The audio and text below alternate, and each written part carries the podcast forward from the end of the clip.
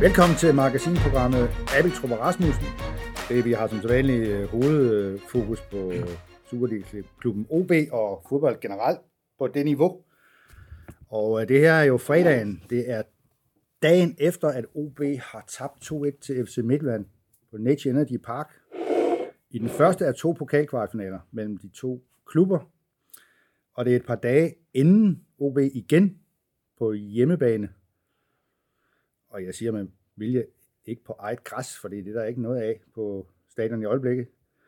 Der skal OB spille øh, klassikeren mod AGF, som jo er et af de hold, som OB jo angiveligt vil måle sig med øh, fremadrettet. Men, men øh, det, der har været hoved, eller øh, det, der har været hovedfokus på de sidste to hjemmekampe, det er jo, at den er blevet spillet på en bane, der er blevet ryddet for sne begge gange. Øh, endda tre gange om dagen, begge gange, for at det overhovedet blev muligt at spille en fodboldkamp på en bane, som, som man måske ikke kender fra sin uh, ungdom i Ebberup eller i Horslev eller sådan noget. Ikke? Altså, det var ikke på nogen måde godt, at arbejdsforholdene for... Du mener Hårby og ikke Horslev? Ja, men jeg mener Horslev for at få dit område med. Det var altså helt bevidst. Det er fair nok. Hårby, de havde lidt bedre baner end Flemløse, mm. og nu er de så fusioneret. Det er så ligegyldigt. Men øh, det var også hårde vilkår for den skrevne presse, og det er jo ren og skær kløng, som, som hverken læser eller lytter vil, vil høre noget om, men den kildevand, jeg har fået udleveret, den var frosset fuldstændig til is, og jeg kunne måtte øh, mase dråber ud af den for at få noget af ned i, i, i svælget. Og på et tidspunkt, da vi skulle ned og interviewe spillerne, så kom øh, nogle meget øh, MC-hjælpere og, og tog vores tæpper, fordi det havde de fået videre af en anden leder. Og, men det var da heldigvis en øh, kommunikationsmand, der hedder Benjamin Jakobsen, der rådede bod på og hentede dem igen, ellers så var der ikke kommet noget på hverken Fyns.dk eller i spalterne. Men Niels, det bringer mig jo hen til en oplevelse, vi engang havde med den øh, noget omdiskuterede Royal League. Fordi i morgen, lørdag, er det jo 16 år siden, at vi sad i en, øh, ja, en hundekupé øh, på vej til Ørebro for at se OB mod Halmstad i Royal League. Det var sådan en turnering, der var lavet meget hyped turnering, der var lavet med de skandinaviske topklubber.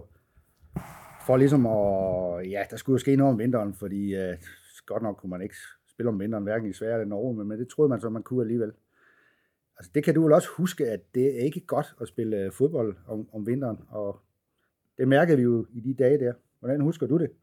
Øhm, jamen det var jo, altså Royal League var jo en turnering, der var indsat, fordi man, øh, for de klubber, eller øh, man puslede i, især i FCK og andre steder med en, øh, en Superliga i Europa, hvor man altså ville ud, øh, der ville gøre det sværere for de mindre klubber i Europa at, at, at komme ind i uh, disse turneringer. Så lavede man en erstatning, Royal League, også en slags træningsturnering.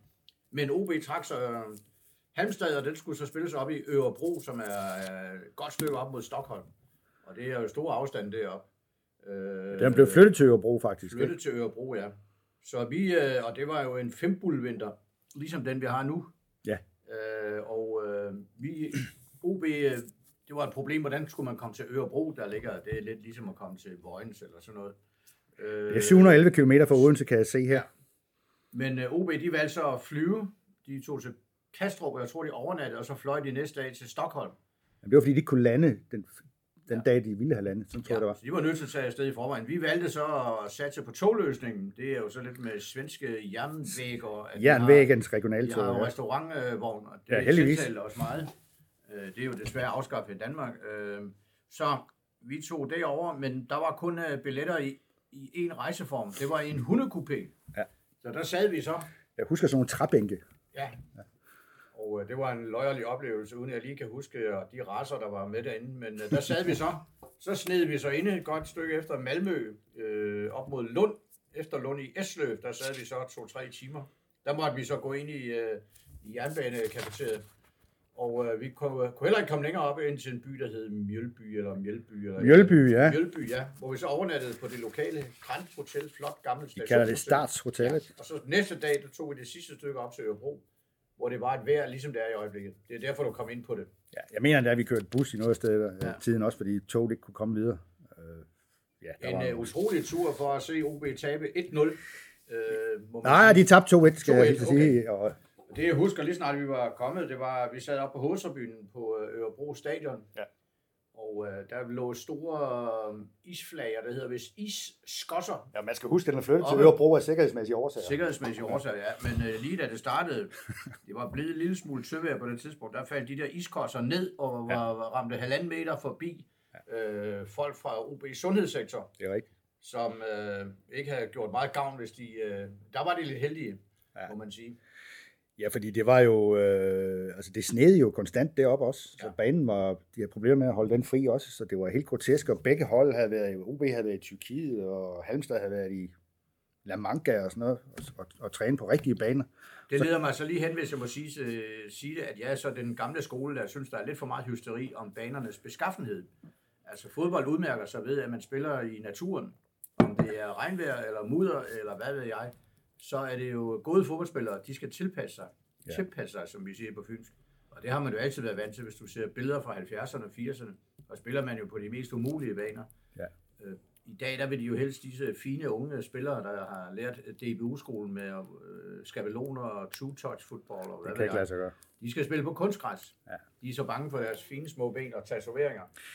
Jeg ved, du har lige har delt et, øh, et, et, et, en mail, eller en Ja. link til mig fra Molly New Ground i 70'erne med en kamp mellem Wolverhampton og Everton. Everton. 71, Øh, det kan man finde på øh, YouTube. Øh, Der spiller man, det er ikke en katastrofale forhold, men der spiller man efter forholdene en mudret bane, og der er masser af sne, og der spiller man rigtigt med lange bolde i fødderne, og masser af centringer, og benhårde taklinger. Der var jo ikke nogen, der klynkede dengang. Og jeg synes heller ikke, vi skal, det er sådan en helt Nej. bisætning, vi skal heller ikke gå ind på, hvad der skete på Stadshotellet i, i, øh, Nej, i Mjølby på nogen måde. Det levner vi plads til, til en anden dag. Uh, vi uh, må konstatere, at det du siger, at man, man kan faktisk godt spille efter forholdene, det synes jeg, man kunne se i går, at, man, at OB har lært noget af den første kamp mod Lyngby, som også var på en umulig bane. Jamen, det var jo faktisk en underholdende kamp, Ja, må jeg sige. Jeg så den jo øh, på tv-skærmen. øh, ja. Ja. Altså det, det, det, var, det var som om, det var muligt at, at holde bolden på græsset, hvis ellers man tempererede det hele øh, fornuftigt. Ikke? Mm. Altså, og jeg synes også, at OB langt hen ad vejen spillede med, og især det sidste kvarter vel havde, jeg så to hovedstødchancer til Kasper Larsen og Robin Østrøm. Men der ser man selvfølgelig også igen det der med en forsvarsspiller, der kommer med op, er ikke konsekvent nok, når han, når han får en mulighed for at hætte den i kassen. Vel? Og så den helt store chance, Aaron Ellis Flanderson, islændingen, der var skiftet ind, blev stukket fri foran målmanden Jonas Løssel. Støder dybt i bolden, som man skal. som man ser på tv, ja. Og Så, han gør det faktisk fuldstændig korrekt. ja, Men som de også korrekt sagde på tv, øh, det var ikke præcis nok. Det er jo nemt at sige bagefter. Meget svær detalje, men øh, men kan man ikke også sige, at der skete bare måske det, at Jonas Løssel kom for tæt på ham? Fordi det tænker jeg, tænker, at han tøver lige et splitsekund. pointen er jo, at OB havde dermed, eller viste jo, at de, var, de kunne få uafgjort mod Midtjylland. Ja. Og kunne dermed have holdt det rimeligt åbent. Ja. Og jeg vil da sige med det, med det samme, at øh, jeg synes, OB yder en hederlig, agtværdig indsats. Ja. God fysisk tilstand, altså i lungerne. Men jeg kan så også se, øh, at man kan se Midtjyllands grundspil, der er skabelon på en, en, sådan en middeldag. Der, kan, der ved de, hvad de skal. Især i første halvleg kunne man se, at de havde det der grundspil. Øh, Ja, de ved også, hvornår bakken kommer og overlapper det og alle de her det, det ting. sådan Ikke? ligger lidt fast. Ja. Og det har de hele tiden at, at læne sig tilbage til. Og det er nok også derfor, de vinder sådan en kamp, uanset hvem de skifter ind af de der 20 mand, 20-22 mand, de har til rådighed eller flere. Der kan man sige, at OB's mål, det bliver sådan mere, øh, det er noget til en halv omstilling, ikke? hvor man lige pludselig får sendt Opondo afsted. Ikke? Øh, I øvrigt er et fremragende mål, jo, ikke? fordi han, han, han afviser lige ham der, og hvad hedder han, Kajuste, den unge svensker er han vel. Ja. Så glider han lige ind mod Daniel Høgh og fortsætter ind mod midten, altså uden at, uden at tabe fart og lægger den over de lange hjørne. Det, er jo, det så godt ud, derfra, hvor jeg sad i hvert fald. Nu har jeg jo været så heldig at øh, få lov til at tage til Jørgen for to år siden. I premiere. Ja, ikke mange for Jeg tror, du var på ferie i Rimini, eller... I Rimini, det er mange år siden, jeg har været i Rimini. Så jeg tog til Jørgen for at se Vendsyssel, der lige var oprykker i deres første Superliga-kamp nogensinde. Og der var det Opondo, Moses Opondo, han er fra Skagen. Jeg går ud fra, at OB var det andet hold. OB var det andet ja. hold, ja. Det er det, der er pointen. Der kørte han også rundt med OB på en solskinsdag i august. Ja. Så Opondo har det i min mine simple øjne med en gang imellem og lave nogle helt vanvittigt flotte ting. Ja. Ja. Jeg tror ikke, at han selv er klar over altid lige, hvad det er, han gør. Præcis. Det tror Han sagde jo så, at han havde øget det skud der, men han har det der potentiale Ja. ja. til de der aktioner. Ja. Han ødelagde i hvert fald OB den fjerne dag. Ja. Og det er nok også derfor, han er i OB nu. Det er det. Jamen, det er rigtigt nok. Altså, nogle gange så laver han sådan noget, og andre dage, der løber han ind i en væg, som nogen siger. Ikke? Altså, han, han øh, kigger på meget på bolden og sådan noget. Ikke? Ja. Øh, men, men i går, der kom han jo ind og uden, uden det store pres, fordi han skulle slet ikke have spillet fra start. Jo. Mads Fryg her, det, det, er stjernefrø, som vi hele tiden nævner. Spillede jo øh, om sider igen fra start, hvis man kan se det fra hans synspunkt. Men røg så ind i en albu og gik ud som et lys. Altså, Ja, der kunne kommentatorerne ikke rigtig vurdere, og det må jeg også sige var svært om det. Jeg troede først, at det var en, en, stempling, at han sparker op i en Det fodsåle. er et albuestød. Ja. Men forinden havde OB også haft en, øh, der var en OB-spiller, der lang, langede et tilsvarende albuestød ud Så jeg godt, ja. i en nærkamp Det af sker. samme karakter, Jeg tror, det var Troels hvor Kløve. dommeren han mener, at øh, det er en, en normal nærkamp, man kommer til, og man har jo ikke armene ned langs siden. Nej, det er Så- det, man vender, så kan man let komme til at lige... Ja. Ja. Men dermed bliver OB jo frarøvet, øh, eller Frygger frarøvet en gylden chance for at markere sig. Ja. Men Opondo kommer så ind. Han er jo en ins- instinktspiller, som jeg ser det. Øh, Fuldstændig. hvis han kan sætte noget stabilitet eller endnu mere omtanke bag alt det her, Ja. så er han et godt våben. Præcis, og han har ellers holdt sig for skader, hvilket har været et problem i hvert fald det første år øh, for ham. Fordi han har jo sprinterens øh, muskulatur, ikke, som måske er lidt udsat indimellem. Ja, i virkeligheden så er det flotte, flotteste ved det mål, det er den retningsbestemte tæmning, han laver Ja. på det, starten af, af dribleturen op Ja. ved midten, Ja. hvor han sætter en mand af. Det synes jeg var en mega detalje, fordi ja. når han så kommer ind i feltet, så er det som om, at det gør han instinktivt. Ja.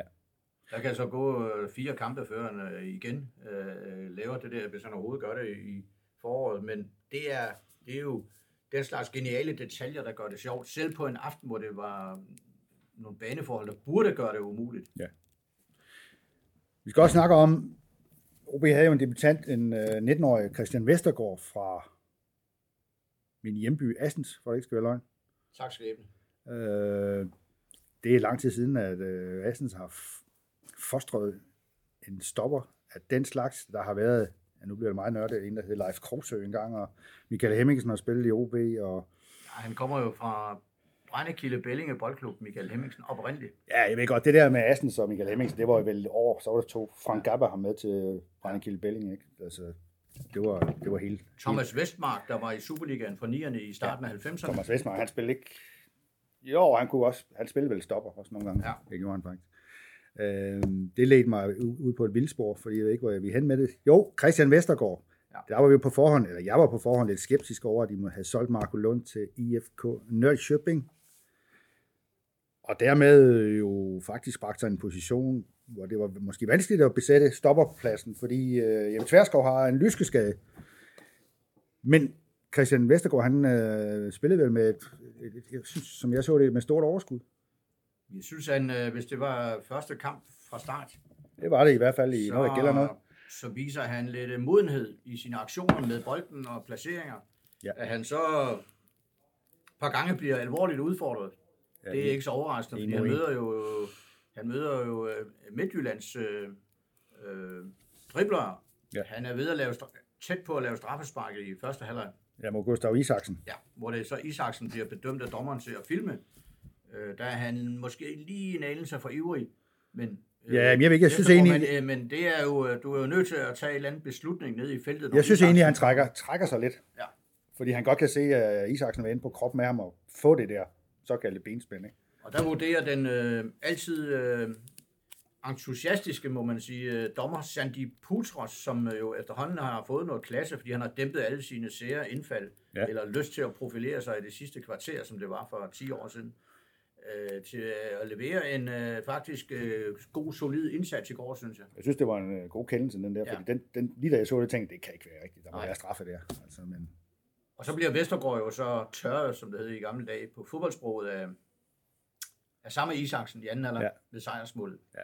Men der er det jo øh, Oliver Lund, der, der bliver rundet længere op på banen. Han kunne jo have holdt ham i trøjen. ja, det må vi jo ikke sige, at øh, spillere skal lave noget ulovligt. Men, men, men, men på det her niveau, der må man godt komme ind på kroppen af folk op ved midterlinjen. når man kan se, at det kan udvikle sig til noget, noget skidt, ikke? Så løber Isaksen ind mod feltet i høj fart, og så Vest, Christian Vestergaard sikrer i det mindste, at han ikke kan gå ind i banen. Ja. Men han, øh, han går ud af, og så sparker den op i netsaget. Han bliver nødt til at lave et udfald af Christian Vestergaard på et eller andet tidspunkt, men han kommer tættere og tættere på. Jo. Det, men det jeg godt kunne lide ved Vestergaard, det var også det der med, kommer en høj bold, hov, der var en lamp, der var ved at røge ned, fordi jeg lige gik nærmest op i en hovedstødstuel her, at øh, når der kom en høj bold, så hættede han ikke bare væk. Han havde allerede fotograferet banen. Jeg hætter den hen til ham der, der står 20 meter fra. Det er måske sådan noget, som Marco Lund ikke kan, tænker jeg. Ja. Marco Lund var med sådan en slokker, en, sådan en manddækker, som man kaldte det i gamle Bundesliga-dage. Ikke? Men ham her er jo mere tænkende og spillende. hurtig, kropstærk, Marco Ja. Lund. Og jo også øh, tillært sig et fornuftigt pasningsspil uden de store svingærner. Ja. Men, men med Christian Vestergaard skal vel som alle unge spillere først bedømmes som 10-15 kampe. Det er man jo nødt til at sige. Ja. Og han bestod da. Det synes jeg også, og meget tyder på, at han kan få chancen igen på, på søndag mod AGF, fordi Jeppe Tverskov jo har den her drilske lyskeskade, som jo ikke bliver bedre på de her baner her. Øh, og så, jamen, så er der ikke, så er der ikke nogen Marco Lund, så er der, så er der Vestergaard, Kasper Larsen. Så kan man bruge Alexander Juhl Andersen, men det kan jeg mærke på dem, at det er det ikke meget for, fordi han skal også være måske substitut på højre bak, hvor, hvor, hvor det gode jo var, at Ryan Johnson Laversen kom i gang igen. Alexander Juhl har jo lidt store bevægelser, øh, Jo, jo. som passer bedre ud til en kant, til en bak. Ja. Hvor han kan bruge det til, eller på, nogle lange løb. Han øh, har en stor fysik, men som midterforsvar skal man jo også øh, have de der, man skal være i stand til at vende Ja. hurtigt, og læse spillet på en lidt anden måde end bak. Ja. Han kan spille det. Det kan han. 100% sikkert. Nu skal vi måske også lige snakke lidt om om banen igen. Altså på, på den korte, ko- korte bane, for at sige det som det er, så skal græstæppet jo udskiftes til sommer, uanset hvad. Og øh, det vil ske fra midten i maj og 6 til 8 uger frem, da sådan noget med, at OB søger om, at den første hjemmekamp i en ny sæson foregår på udebane af samme grund. Men, øh, og det vil jo alt andet lige være en lille opgradering af, af det her stadion, som man har snakket om i, i mange år. Øh, og så er det vist meningen, at det græstæppe skal ligge 3-4 år, så skal det udskiftes igen, ligesom man gør i, ja det gør man vel i parken og alle mulige andre steder. Men hvad er der med det her stadion, Niels? Altså vi skal jo, der, der er afsat, så vidt jeg kan se, 60 millioner til at lukke hjørnerne på stadion, men der er jo helt andre ambitioner for det stadion, Ja. som lyder på både 100 millioner og en kvart milliard. Og det er jo noget, der gør ondt på, i hvert fald måske på skatteborgerne, hvis ikke der kommer investorer, og Torborg ligger en, en skrog. Det er vel der hele problematikken ligger. Det var jo egentlig, synes jeg, øh, øh, meget flot øh, rundet op, rundet af, eller hvad hedder det? Opsummeret vel. Opsummeret, ja. Ja. ja. Fordi øh, det er jo sådan en sag, som, det må man jo godt sige lidt, øh, lidt øh, ironisk, Du må sige hvad som helst. at når, når det er de virkelig store sager, øh, så bliver demokratiet sat lidt ud af spil. Øh, det er jo lidt ligesom hvis en havn her i Odense skal sælges. Så er det bare noget, der lige pludselig popper op, at den er solgt måske for 700 millioner eller et eller andet. Og sådan en stadionprojekt, der er en lille snak om det et halvt år. Og så ender det jo med, at de store øh, aktionærer, eller aktionærerne i øh, Odense Sport og Event, Niels Thorborg, tager en dialog med kommunen, eller omvendt med Ja. borgmesterne, Ja. og måske 1, 2, 3, 4 toppolitikere, embedsmænd, og så diskuterer de, hvordan det her eventuelt kan strikkes sammen. Ja. Øhm, det, det kan man jo godt forstå, fordi der, er- der er masser af midler på spil, og øh, det er store afgørende beslutninger. Men du sagde jo også, at kommunen kan næppe holde til at lægge 150 millioner op af egen lomme lige nu. Der er masser af andre idrætter i byen, og der er jo også andre udfordringer, som man ved. Ja. Så det, det, de sidder og snakker om, er givetvis, at øh, der skal nogle private investorer, andre, Ja. på banen, Torborg, og hvad skal kommunen så? Ja. Og kunne man så i samme ombæring for at få det her til at glide ned, også lave andre forbedringer i området, som ikke øh, alene gavner UB, gavner i gåsøjne, så er det vel det, man går efter. Ja. Det og de forhandlinger foregår nu, så vidt jeg ved, eller i kulissen. Ja, kan man stille andre øh, øh, idrætsklubber tilfreds også, så er det vel ligesom det der er vejen, ikke? Fordi, fordi det er jo sådan lidt, man skal også holde lidt øje med, hvad er, hvad er udviklingen i topfodbolden, ikke? Mhm. Får Aarhus et nyt stadion, er det endnu mere tjekket, og bliver man nødt til at følge med? Ja, det gør man vel på en eller anden måde i, i, til en vis grad, for ellers så, Altså det at gå til fodbold i dag er jo ikke som dengang, at vi gik til fodbold, at det var øh, 98 procent af tilskuerne var mænd, der var kommet hjemmefra.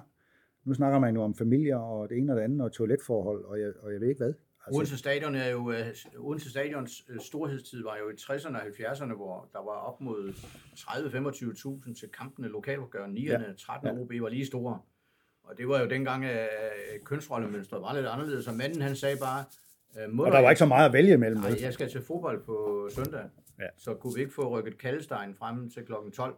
Oh, det lyder dejligt. Så, så, så, så kunne han nå på stadion halv to, og der var 25.000. Og der var ikke overdækket øh, øh andet end hen over de to tribuner, øh, hvor den ene var en ståtribune. Ja.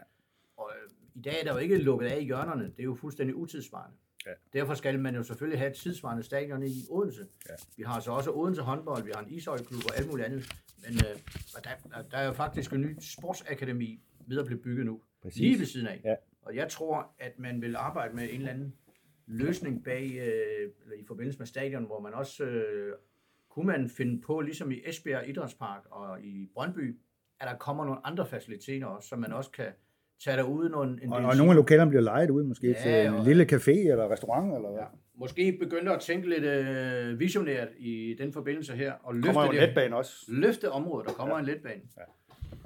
Så det er faktisk øh, spændende, hvad der sker, fordi men ja. noget sker der. Ja. Det, der er nogen, der får ondt i, for sit liv i, i røven af, det er jo også, og det kan man jo godt forstå, det er UEFA, der går ind og siger, I skal have det og det stadion, for ellers så kan I ikke spille de her de kampe.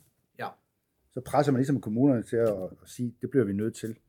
Og det kan man jo i høj grad diskutere, om, om sådan nogle forbund kan gå ind og sige, at sådan, sådan skal det være. Ikke? Jamen det kan de ikke. Altså, Nej. de kan godt gøre det, men de har ingen, øh, det er bare noget, altså det kunne Judo-forbundet også sige, at de vil have opgraderet kampcenteret ude ja. på Næsbyvej. Ja eller det kunne Bueskytteklubben på Ålykke Allé, det ja. er det gamle, ude ved det gamle havstrop i øvrigt. Ja. Og, øh, men hvis man ikke vælger at gå med på det her, jamen så får man jo ikke, det koster jo en licens. Vi har jo tidligere set FC Fyn, der gik konkurs, de måtte ikke spille på stadion, fordi så måtte de spille på atletikstadion. Og, ja. øh, det er noget, man mener alvorligt med de her ting, det er for at hæve hele spillet. Ja. Så de byer, der siger nej, de kommer bare ikke med på vognen. Der er så også nogle byer, der vælger at putte 100 eller 80 millioner ind i et stadion, fordi de lige pludselig bliver bildt ind, at deres lille klub i byen skal komme i Superligaen. Helsingør, ja. godt eksempel. Øh, og lige pludselig så er de alligevel i første, eller bunden af første division. Så man skal jo passe lidt på, men i Odense skal der jo være en stor Superliga-klub det er jo det, fordi øh, altså, det er jo... Det skal der vel. Der er jo et brand, altså, der er jo folk ved, hvor OB, hvis man spørger folk i Skagen, så ved de også, hvad OB er. Det, er vel, det, det, er vel, det er jo det, det hele handler om.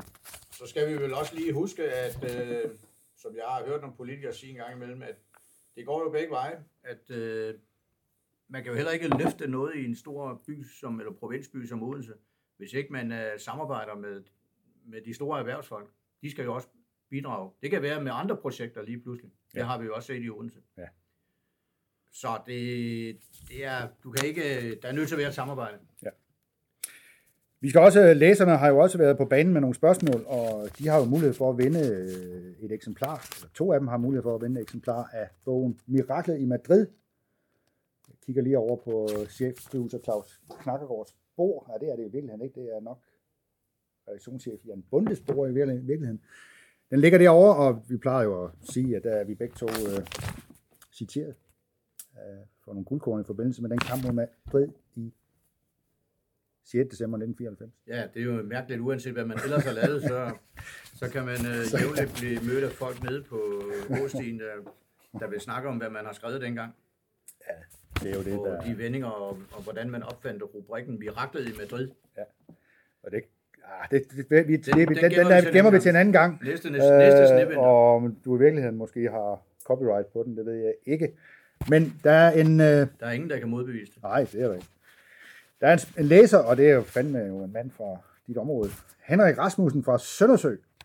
Ja, altså han er fra Nordfyn. Øh, folk fra Søndersø er ikke fra Væflinge, hvor jeg kommer oprindeligt. Men, Nej, det er de sagt med ikke. Der er trods alt 5 kilometer øh, og ja, det er, snævre veje, øh, kringlede veje af Kælleby og Stormark. Det er ligesom fra Men okay, det er, til Ørebro. Det er samme segment. Ja. Hvad han, siger han? Ja, han har faktisk to spørgsmål i, i den her sammenhæng. I, I midten af 70'erne, der vandt han, han vandt et møde, en middag med Michael Schönberg.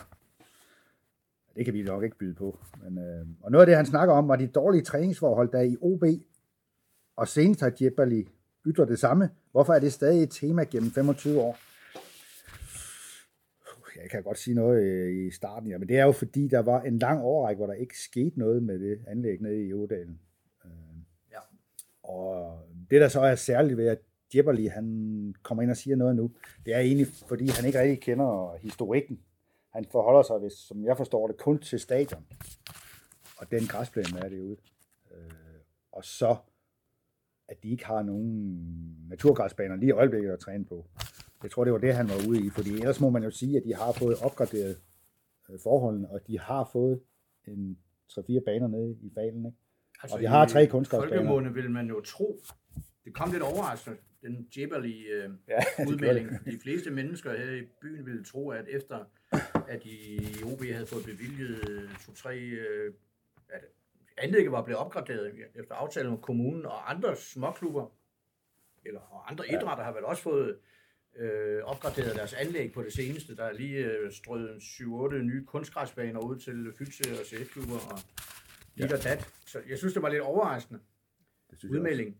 Men OB brugte jo også 30 år, det skal jo siges på, at fable om, at de skulle over på dyrskuepladsen. Ja.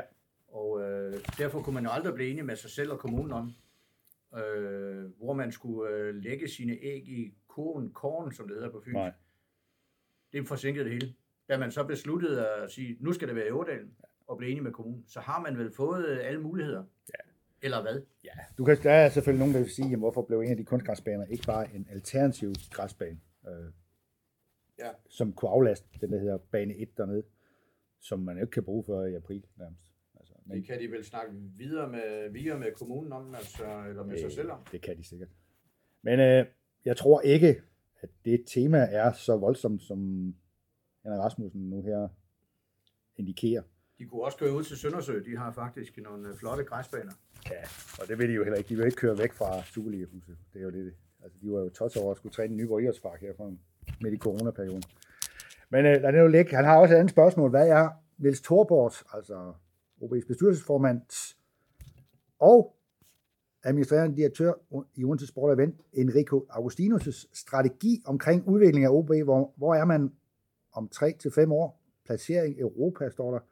Hvordan kommer man derhen? Skal der investeres, eller vil budgetspillere være på samme niveau som nu, og så håber man på medvind? Det er jo et meget, meget det er jo stort, voldsomt spørgsmål. Men Det er et med- mega interessant spørgsmål, det, Ja. men det er voldsomt. det grundlæggende, man kan sige, det er vel, at jo flere penge man poster i noget, jo større er chancen for, at der kommer noget godt ud i den anden ende. Øh, Men tror du ikke, at Niels Thorborgs og Enrico Augustinus' strategi er at holde det på det her niveau, og så håbe, at man ved lidt- hjælp af noget talentudvikling og lidt tilkøb kan presse OB lidt længere op, så man så kan investere efterfølgende? Eller hvad? Jo, det, Eller kan, kan OB det er overhovedet? også øh, din vurdering, øh, når du har fulgt deres Ja. øh, satsning på talentudviklingen på det seneste. Og Ja. øh, der, der må vi jo sige, at øh, der gik vel 15 år, hvor det var sådan lidt la-la, den Ja. satsning. Ja. Ikke fordi de ikke gjorde det, Nej. men øh, der blev ikke tilført de midler til de øh, ungdomschefer, der var i samme omfang, øh, som der bliver nu. Øh, uanset hvad der er sandheden om det, så må man jo sige, at punkt 1, så har de valgt at satse så meget på, at de har ansat nogle flere ungdomstrænere og fuldtidstrænere. Banerne er blevet opgraderet. De vandt øvrigt også øh, U19-DM her i foråret. Ja. Og det vigtigste er jo også, at de er åbenbart parat til at give en del af spillerne chancen. Du nævnte Christian Vestergaard, der har været Ja. Frøkær, der har været Mads Finger. Ja, så spillede de godt nok med et, et, et hold mod øh, Nordsjælland, der var 28 år, og Ja. et kvart år i gennemsnit. Det var det ældste hold, jeg ved ikke, hvor mange år. Men Så, så summa summarum, så er der jo en talentudviklingsstrategi i gang. Ja. Men som Kim Brink sagde i sin tid, man vinder ikke noget med unge spillere. Man vinder ikke noget. Men de jo, på et tidspunkt bliver de som bekendt ældre. Det er, en, det er jo en fordel at have dem. ja, for det, det nød han jo selv godt af, to-tre år efter. Hvis man så, havde- men overordnet, så skal der jo lægges nogle penge til, Ja. til, til, til klassespillere. Og der, det gør de jo også, men, men man, skal, man må bare sige, de skal endnu højere op. er det realistisk, at man om 3-5 år kan konkurrere med FCK og FC Midtjylland?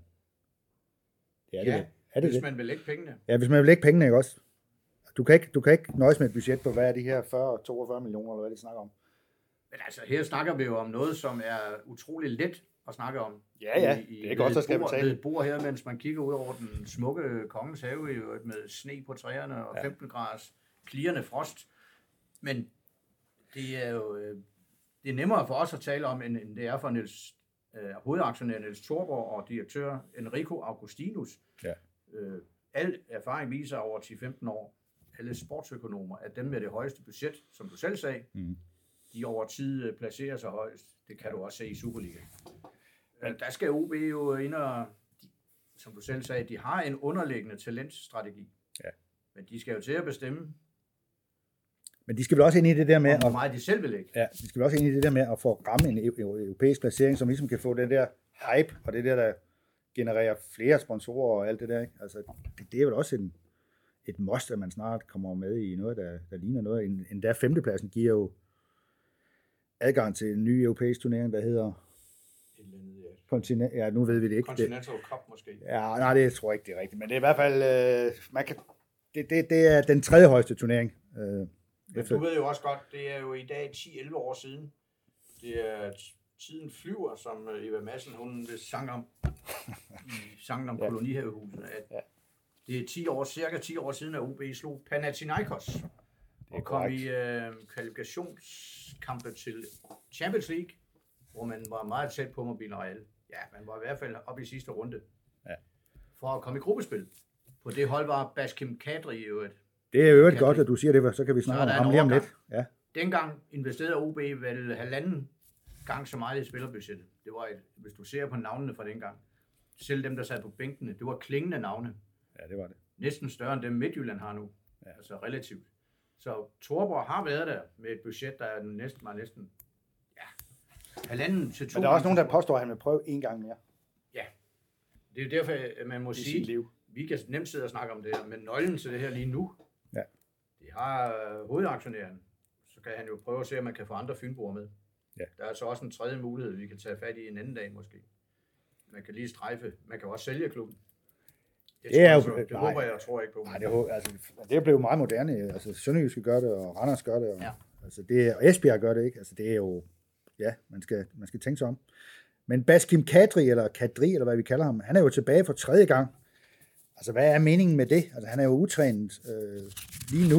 Øh, men det er vel et forsøg på ligesom at løfte truppen og hente det, man kalder en klassespiller, som kan sammenlignes med noget af det, de har i Midtjylland og FCK. Er det ikke det, det handler om?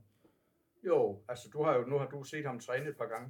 Men vi kan jo Ja. huske ham, og du ved, hvor han står lige nu. Han kan jo ikke være i absolut topform, som du selv har skrevet. Fordi ikke. han har jo ikke spillet siden, det er jo fire måneder siden, han har spillet nede i ørkensandet, nede i Slutningen af september, siger han. El Fateh, nede i, er det Saudi-Arabien? Det er Saudi-Arabien, noget en by, det her. Ja, det er jo sådan en transfer, eller tog, det er jo givetvis for at sikre pensionen. Altså, det må man bare Det har han gjort godt. For at tjene penge, det er Ja. jo flot gået. OB fik vist også en god skilling. Ja, de fik 10, det, det, de fik 10 millioner i kassen. Men så kommer man lige hjemme i denne vinter, og så skal man, altså, det, det, der går nogle måneder før, han begynder at ramme niveau. Ja. Øh, som i gamle dage, men han er jo ikke mere end 29-30. Nej, nej, han er ikke engang fyldt 30 endnu, og han, selvfølgelig han vil ikke kunne komme til at bidrage i grundspillet, det tror jeg ikke ret meget. Øh, Så kan han give noget begejstring i slutspillet, uanset om det er nedrykningsslutspillet eller medaljespillet. Vi har jo fuld, fulgt ham og set ham i 10, 15, 12 år. I, øh, han er, det er tredje omgang i OB. Og det er også sådan, en af de, det var en af de få angriber, når man ved, når bolden ligger til hans venstre ben, og han har fedt udsyn, så ligger den i kassen. Det kan du ikke sige om nogle af de andre. Det er noget af det klogeste i min øh, fjerne karriere, jeg har hørt af en træner. Jeg har haft mange trænere. Der sagde det mest succesrige trænerbudskab, jeg har hørt. Og det passer til øh, Og hvad er det? Det er spændende nu. Uden skud, ingen mål. Det er nemlig rigtigt. Og han rammer målet. Og, og der, der er bare utallige gange, at øh, hvis bolden har havnet hos øh, Baskim, ja. som vi bare kalder ham her på Fyn, ja. for det er meget nemmere, Ja. så ligger den øh, langt over halvdelen af gangene inde i øh, netmaskerne. Ja. Og der, der, der er jo, det er ikke alle OB'erne, der kan det. Ja, hvem kan det i Superligaen? Det er ikke sådan, at man er stensikker på, at den går ind, hvis der er nogle af de andre, der lægger ind til et eller andet. Og det gjorde han også nede i Panathinaikos til 3-1, Ja, eller var det, ja, det gjorde han. Det tror jeg, han gjorde. på en fantastisk øh, skoldende hed aften øh, ja. på det olympiske stadion i Athen. Der var i øvrigt, øh, vi var nede to reportere, Trine Gravholm og mig og fotograf Birgitte Heiberg. Og det Det var øh, vi, en vi skulle skrive besætning. så mange sider, efter kampen, øh, vi var, da vi blev jaget ud af den øh, lokale pedel på det olympiske stadion, så måtte vi gå i 20 minutter hen til Det er stort. metroen, og hen over et forladt gammelt øh, areal, du har vist været i området. Ja, jeg har det. Og der blev vi hele tiden forfulgt af løse hunde, biske hunde, der prøvede at snappe os i anklerne, og også havde held til det en gang imellem, og vores læge. Ja. Det var så varmt, så vi gik i shorts. Øh, Det er sådan noget, læserne ikke ved, hvor meget, hvor meget det opoffrelse, gang der, der er i imellem. det der. Ja, det, der var, ja. Men det er det ene minde, og det andet minde er også Baskims kanonskud. Ja, det er jo det. Det siger lidt om, hvor mange år han har været med. Det siger også om, at han er en af dem der, de der baggårdskatte, der har lært sig selv det der. Jeg tror ikke på, at der er en træner, der har lært ham det der skud. Nej. Det er bare noget, han kan. Jamen, han er, han er bare en, en, en, en ægte fodboldspiller. Han kommer fra Blågårds plads jo i, på Nørrebro. Ja. Der skal man have et godt venstreben for at klare sig. De har leveret mange... Øh, de har leveret mange, faktisk mange gode spillere til dansk øh, Superliga. Jeg snakkede lige med Josefine Hø i går, der jo var sendt ud af DR1. Det var DR1, der viste kampen jo, og det var jo i sig selv et novum, nærmest kan man sige. Hvornår har DR1 sidst sendt en kamp med OB? Det kan vi jo ikke huske. Altså, det vil sige, på statskanalen, der var jo alle mulige indslag med, med materialefolk og folk ude, der jublede ude i stige, og jeg ved ikke hvad. Det var egentlig meget interessant. Det var faktisk journalistik. Ja, og det savner jeg måske lidt med hos Discovery og Viasat. Så fik I den. Øh, men vi blev enige om, at øh, OB stort set ikke havde, havde vundet noget, siden hun blev født, nemlig i 1989. Øh, hendes far, Lars Høgh, var med på det her hold, og det Danmarksmesterhold i 89. Det bringer mig til, at Niels og mange kigger på et billede her. Jeg vil senere lægge det ud på Facebook, øh, hvad det er for et billede. Øh, og det er fra 1989, og du kan jo genkende de fleste af dem, der er jeg så bare usikker på ham tieren der med ryggen til. Der er nogle spillere, der jubler her, Niels. Hvem er det? Altså fra venstre er det Sten Pettersson. Ja, som nu er kunne hjælpe mig, eller kunne hjælpe mig, det må jeg ikke sige. Jeg starter forfra. Som nu er blevet kvindetræner i AGF. Ja. Jamen han, øh, det var ham, der også kom over i nierne på et tidspunkt. En øh, lyn øh, hurtig kantspiller. Ja. Og så er det Lars Jakobsen med nummer 11, hentet i Randers Freja, som ja. Det hed dengang. Ja. Som øh, var tæt på et eventyr i Glasgow Rangers, en hurtig øh, måltyv. Ja. Kim Sieler, anfører, Ja. der bliver lyk ønsket af en tiger. Og, Øh, Elstrup havde ved nieren, havde han ikke det? Jo, altså han kunne godt ligne Leon Hansen i krops... Jamen, skulle han have nummer 10, Leon Hansen? Det synes jeg vil være synd både for lægerne. Og så er det Ulrik Moseby, den uopslidelige. Øh, man må også bare sige her, Ulrik Moseby, Kim Sieler, så har du altså en midtbane. Jeg prøver lige at se tilskuer, tilskuermængden også derovre. Ja. Så det er jo, Det er vel ståpladser, ikke? jo det er Stadigvæk. Ja, det var jo et kollektiv, der ville noget. UB's tredje mesterhold, styret af træner Roald Poulsen med taktisk genialitet, et kollektiv. Lidt anden øh, måde at bygge det op på end Richard Møller Nielsen, som fik de to første mesterskaber. Ja. Her var der, her var der noget taktisk, øh, der var noget zoneopdækning og noget højt pres, som man ikke rigtig kendte dengang i dansk fodbold. Det er meget moderne, det Roald Poulsen lavede det år, ikke? Men tigeren, jamen det kan man jo finde ud af øh, Jo, til næste gang. ja, til næste gang. Og det er også derfor, at det vil, billedet vil komme ud på, øhm, på vores plat, eller på Aldom OB på Facebook, og måske også på Sport Fyns Facebook-side senere i dag. Så kan folk jo hjælpe med til at finde ud af, hvem er tieren på det her billede her. Det kunne vi muligvis slå op, men det er svært at slå op, når det er fra 1989, fordi der var ikke noget, der hed internet. Øh, Jeg har et gæt, men det vil jeg ikke komme med her. Nej, det skal du heller ikke, fordi det, det vil være synd for læserne. Men øh, vi skal også øh, vi skal lige trække lod blandt øh, de her læsere, der har, der har skrevet ind, og det gælder jo de her to bøger, som jeg har nævnt tidligere. Og øh, du, siger tal mellem 1 og 200, Niels. Så har vi den første vinder, Øh, ja, øh, 156. 156. Det er Frank Rasmussen, som er en, en, en, meget ihærdig følger af os på, også på Facebook. Han øh, har nu vundet en bog, Mirakel i Madrid, og jeg vil øh, finde ud af, hvor Frank Rasmussen bor, så vil han få bogen tilsendt. Og øh, han har så i øvrigt også et spørgsmål, men det kan vi vende tilbage til. Måske. Og Jeg hvad, bor forhåbentlig ikke for langt ude på landet, for i øjeblikket kan det tage lang tid at få udleveret noget i. Ja, Ja, lad os nu se. Sidste gang var der en fra. Mads Møller Petersen fra Bogø i Smålandsfarvandet, der vandt bog. Jeg går ud, ud fra, at den er kommet frem til ham, ellers så må han klage. Ja. Øhm, og så skal vi have en vinder mere, Nils. Du siger tal med 1 og 200. 159. Ja, det blev jo sjovt nok, hvor den omtalte Henrik Rasmussen fra Søndersø, som tidligere stillede spørgsmål, han har også vundet en bog, Mirakel i Madrid. Som Er han fra selve Søndersø? Der må jeg sige, Vestergade 11, det stinker af selve ja, Søndersø. Det er korrekt. Nu kommer jeg til at sige hans adresse, det ved jeg ikke, om der er nogle EU-regler, er der. EU-regler, der ødelægger det hele for Det os er her. Men vi, vi nævner det Bogense. ikke mere. Mellem Odense og Bogense for de sagsløse jyske lyttere. De sagsløse. Ja. Jamen, nu nåede vi i hvert fald, øh, jeg, jeg mener jeg lige, har et spørgsmål mere fra en af, af, af seerne her. Seerne, kalder jeg dem læserne. Det er fra Frederik Hestbjerg Rasmussen, og det er en, øh, en mand, som ofte optræder i, øh, på sociale medier omkring OB, og er vist skribent for, hvad hedder det, De stribede. nej, Observation. fodboldkvinderne ude i Marinøst, hvad hedder det, Odense, øh, ved, Nå, Odense Q. Okay. Ja, Odense Q, ja, undskyld, det var det der Q, jeg ikke kunne finde frem til. Odense Q, og han er i øvrigt en stor kender af noget så bizarrt som estisk fodbold. Han ved alt om estisk fodbold, og Flora Tallinn, og jeg ved ikke hvad. Det var det og Tallinn, ja. Ja, det Og han spørger, han har hørt... Narva, Ja, Trans Narva, som ikke er en uh, transvestitklub, men en klub Oh, på, det lyder meget russisk, det der. på grænsen mellem Estland og Rusland, lige nøjagtigt. Det er ikke et sted, jeg vil bo, men lad det ligge. Det er flertallet af russiske spillere ja.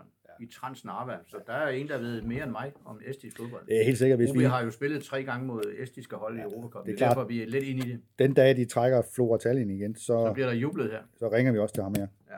Frederik Hesbjerg. Han, han, han har i øvrigt også hjulpet os med nogle referater for Odense Q, for det ikke skal være løgn. Hold da fast.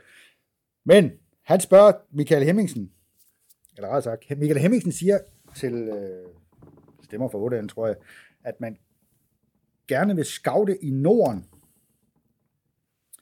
Øh, samtidig så siger Ole Nielsen i Tipsbladet, altså OB's chefscout, Ole Spion, som han kaldes i folkemunden, at øh, han fortæller, at OB har scouts i Danmark, Spanien, Frankrig, Brasilien, England, Italien og Portugal.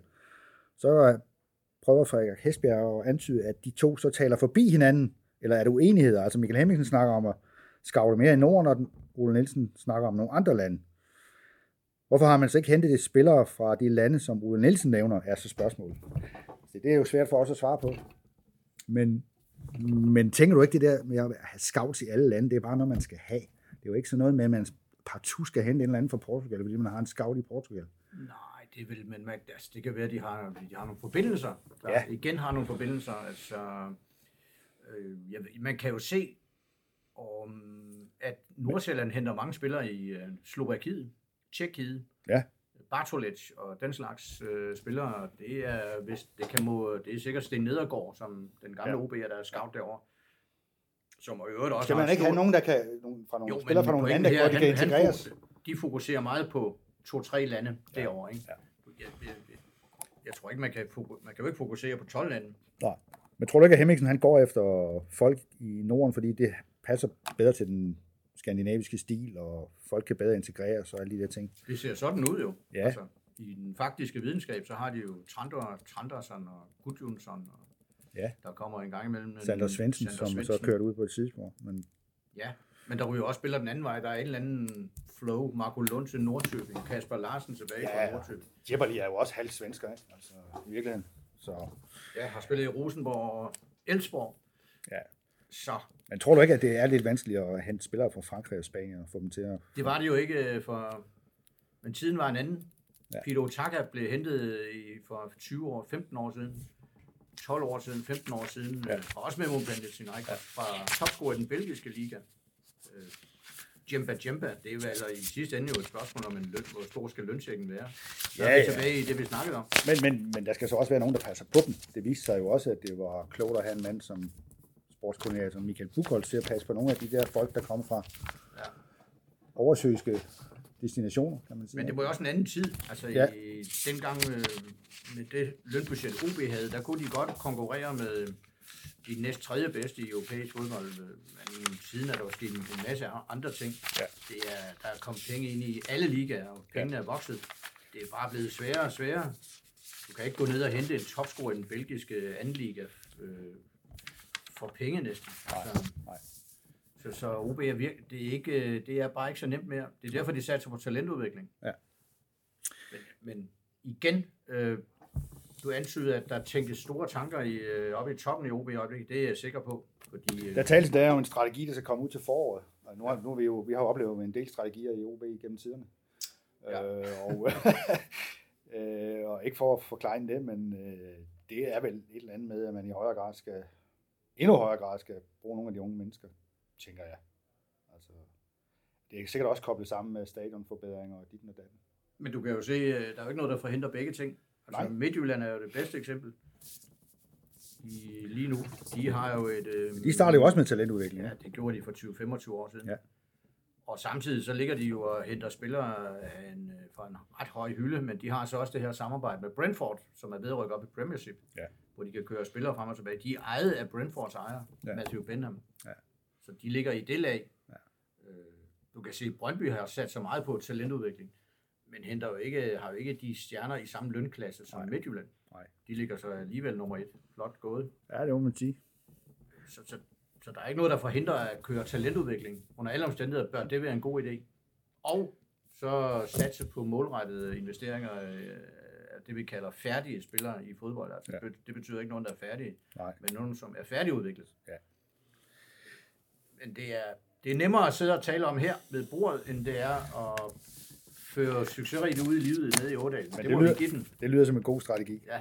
Ja. Øh, vi skal kigge fremad mod øh, søndagens klassiker, som hedder OBA AGF, søndag kl. 20.00,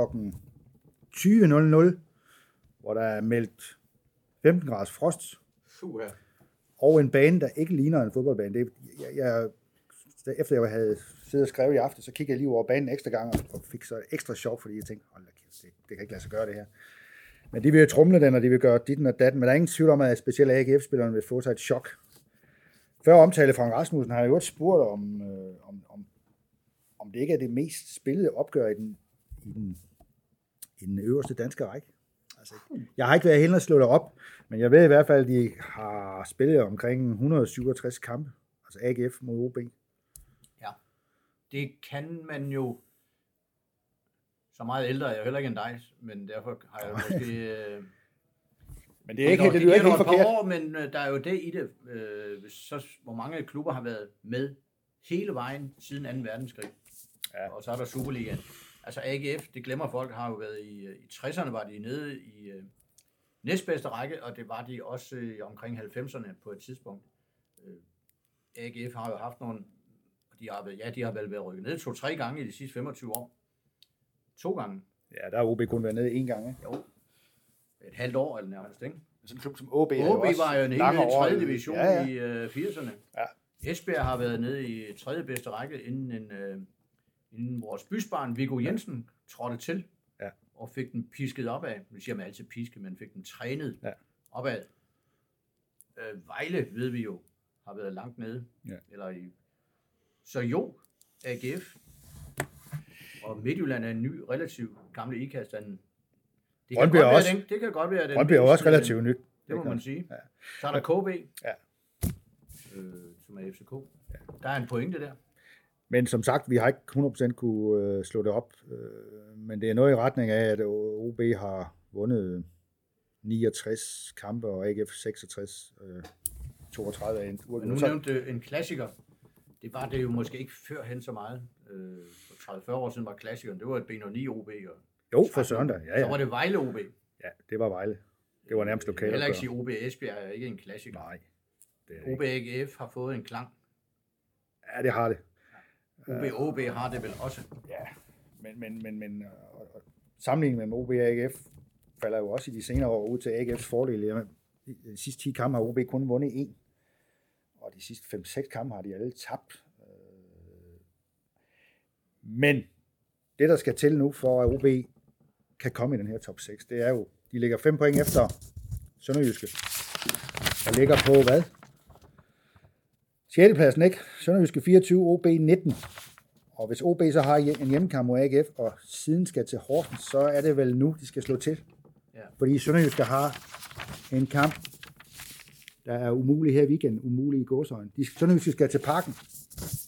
Så det er vel nu, OB skal slå til. Niels, for der være en Er det så umuligt for Sønderjyske? Det, de slog der Midtjylland ud. Nej, nej, men altså, Men jeg giver dig ret i, at øh, Sønderjyske er jo, øh, de slog Midtjylland ud, men det, er- ja, så tabte de til Vejle, det er et hold, der godt kan svinge, og traditionelt gør det. Men det, det er jo flot være nummer 6. De vandt også pokalen. Jeg har lidt fidus til Randers i top 6, fordi de, øh, de øvrigt har det bedste forsvar i Superligaen. Det er der Ja. ja. ikke nogen, der tænker over. Der er kun gået 14 mål ind i, i øh, ja, hvor mange kampe er det? Det er 16-17 kampe, ikke? Jo. Og øh, Dem det tror jeg også et på. kæmpe fundament plus et ekstremt velorganiseret hold. Dem tror jeg også på, men Sønderjyske, Ja. altså, det er ikke helt, altså, så stærkt materiale har de heller ikke. Fem point kan hentes, Det kan hentes. Men der er jo kun, øh, hvor mange kampe tilbage. Så Der er kun syv tilbage jo. Og OB er også med i spillet, og det er Vejle sådan set jo også. Men, men altså, det kræver nogle sejre nu for OB. Altså, kræver vel en sejr på søndag. Kræver og kræver, men det altså, vil du- være vigtigt. der, hvis man skal, ud af de sidste syv kampe, der skal man i hvert fald vinde fire eller fem, skal man ikke? det? Fire skal man vinde. Ja, fire og to uafgjorte, så er man nok med. Så er Måske. man muligvis med, hvis det Man flasker har vel sig. også Sønderjyske tilbage Det har man nemlig den 4. marts på udebane. i Haderslev. Ja, Det er lige om det, hjørnet. det er sådan en slags finale. Det er lige om hjørnet. Øh, Man kan håbe på en forårsdag, og ja, så man også øh, og duften af ringriderpølser. Ja, det bliver forår en dag. det må vi håbe. Øh, men for lige at vurdere på holdet her til på søndag, så er der jo den udfordring, at de har prøvet at mixe det lidt her i forhold til den Midtjyllandskamp i går. Ikke? Vi må konstatere, at Jeppe Tverskov var ikke med i går, Jørgen Skjellevik var ikke med i går, Janus Strakman var ikke med. Isam Djebari startede på bænken, Max Fenger var ikke med. Mads Frygger var med i et kvarter, og måske stadigvæk får medtaget af den, det der albustød. Så umiddelbart tænker jeg, at Janus Strakman, han, han vil starte inden. Jeg, altså, jeg kan ikke forstå, hvis han skulle have været skadet. Øh, og så vil Djibali starte inden. Øh, og så tror jeg egentlig ikke på, på, på så mange ændringer ud over det. Jeg synes, at Ayo Okusun havde det lidt svært på den bane der. Øh, Det ved Ja. ikke, om du nåede at Nej, analysere. han er tit svær at analysere, fordi Ja. det, ser ikke alt, det er jo ikke alt, der er lige elegant, men øh, Nej, i men han er, virkeligheden kan du jo have ret. Øh, du har jo også en fysionomi, der er pænt op, øh, pænt øh, op i omkring de 91. Det er vel ikke så nemt at bevæge sig nej, i øh, mudder og sne. Nej. Det er også fordi, det er også derfor, at ham Det er Davis, ikke en problemstilling, der var på, på mig dengang, men øh, Nej, det er jo også derfor sådan en spiller som øh, den unge, hvad hedder han, Christian Vestergaard. Det er svært lige at styre fødderne, ikke? Når der kommer sådan en øh, lille smart dribler lige kørende imod en. Så skal man næsten beslutte sig for at lave et frispark for enden. det har du så også gjort en gang imellem. Ja, så er kunsten at få det til at se ud som om, at det var et tilfælde, ikke? Jo. Altså, det er jo også Men man må jo en, sige, en at. AGF de er, kommer med noget pondus og fysik, ligesom Midtjylland normalt Ja. kan. Derfor kan de også spille på sådan en bane der, ikke? Ja. Altså, skulle man mene. Men hvor ligger OB's muligheder mod sådan et hold? Altså, skal, skal de bare stå imod med den? Det er altså ikke nemt, øh, Nej. det her, fordi øh, altså OB har jo normalt et godt grundspil, og faktisk Ja. ja. øh, nu er med det, en god stamme af de samme spillere de sidste tre år indøvet et godt positionsspil. Ja. Med Kløve, og øh, alle ved, hvor de er henne, og ja. At de så indimellem har lidt problemer med at score mål, men vi har jo set, de sluttede de sidste tre kampe i efteråret med ubesejret mod de tre store i dansk fodbold. Ja. De slog Nordsjælland ude, og indimellem har de leveret god fodbold. Ja. Men det er svært at spille god fodbold nu. Der er også dem, der siger, at jamen, Så øh, hvad skal man så? Nej, og der er også dem, der siger, at corona har haft den effekt, at man stort set ikke... At de første to runder har der været meget få øh, hjemmesejre. Og det forklarer man med at sige, at nu har hjemmeholdet ikke nogen fordel. Og der er ikke noget publikum, der kan skrige øh, Nej. Midtjylland frem til en scoring i sidste minut øh, i en eller anden kamp, øh, øh, eller Brøndby for den sags skyld. Altså, og OB, de blev også ved med at tabe på hjemmebane til Midtjylland, til Lyngby. Havde nogle mærkelige kampe i efteråret, også hvor de tabte, hvor de ikke skulle have tabt. Øh, Jeg tror, du var ret. Eller, jeg tror for spilleren, der er det, det bliver sådan en endeløs række af træninger og kamp uden, i, inde i en boble, hvor de Ja. ja. ikke tænker over, der er ikke nogen fordel ved hjemmebane. Det kan man også se. De kan heller ikke, øh, hvad hedder det, tilskuerne kan jo ikke præge dommerne, vel? Eller, altså, Nej. det, det, det, det er noget helt andet. Men, men det er dog stadigvæk altså, to hold, der spiller op mod hinanden. Og Men så, man kan vel også sige, at øh, hvis, hvis AGF alene kvæg, flot moderne ord, 28 point, og OB har 19, ville normalt være svag favorit. Ja. Men på, under de her baneforhold, der er det jo udlignet, hvis der er en lille forskel. Så OB har jo, altså, det er da en kamp, hvor de med en god ret kan gå ind og sige, at der, er en, øh, der bør man da kunne spille uafgjort mindst. Bør og bør, men der er der en færre chance på Ja. sådan en bane her. Og i virkeligheden er et point måske for lidt, hvis de virkelig vil noget. Altså, det kunne man godt argumentere for. Yes. For der ligger jo det der med, at så kommer, skal de til Horsens, og det, det er jo en must win, uanset de gode intentioner, som Horsens har haft. Sikkert også på en mærkelig bane, men, øh, men jeg tror da, at dybest set, de skal have 6 point i næste to kampe, for at folk bliver begejstret, både i, i Stige og i Søndersø. og Flemløs. Ja. Og ikke mindst i Humble på Langland. Uha. Hamble, ja. Men øh, jeg tror, at med, med disse ord, så vil vi slutte Abeltrup og Rasmussen for denne gang. De to vinder vil få bogen Mirakel i Madrid tilsendt. Og senere på dagen vil jeg lægge billedet af de der 89 kæmpere ud på alt om OB i hvert fald, Facebook-siden. Og så kan vi se, om der er nogle øh, læsere, der kan hjælpe os med at finde ud af, hvem er nummer 10 på billedet. Det kan jeg ikke afvise, så det også kan udløse en præmie, men det tør jeg ikke love på nuværende tidspunkt.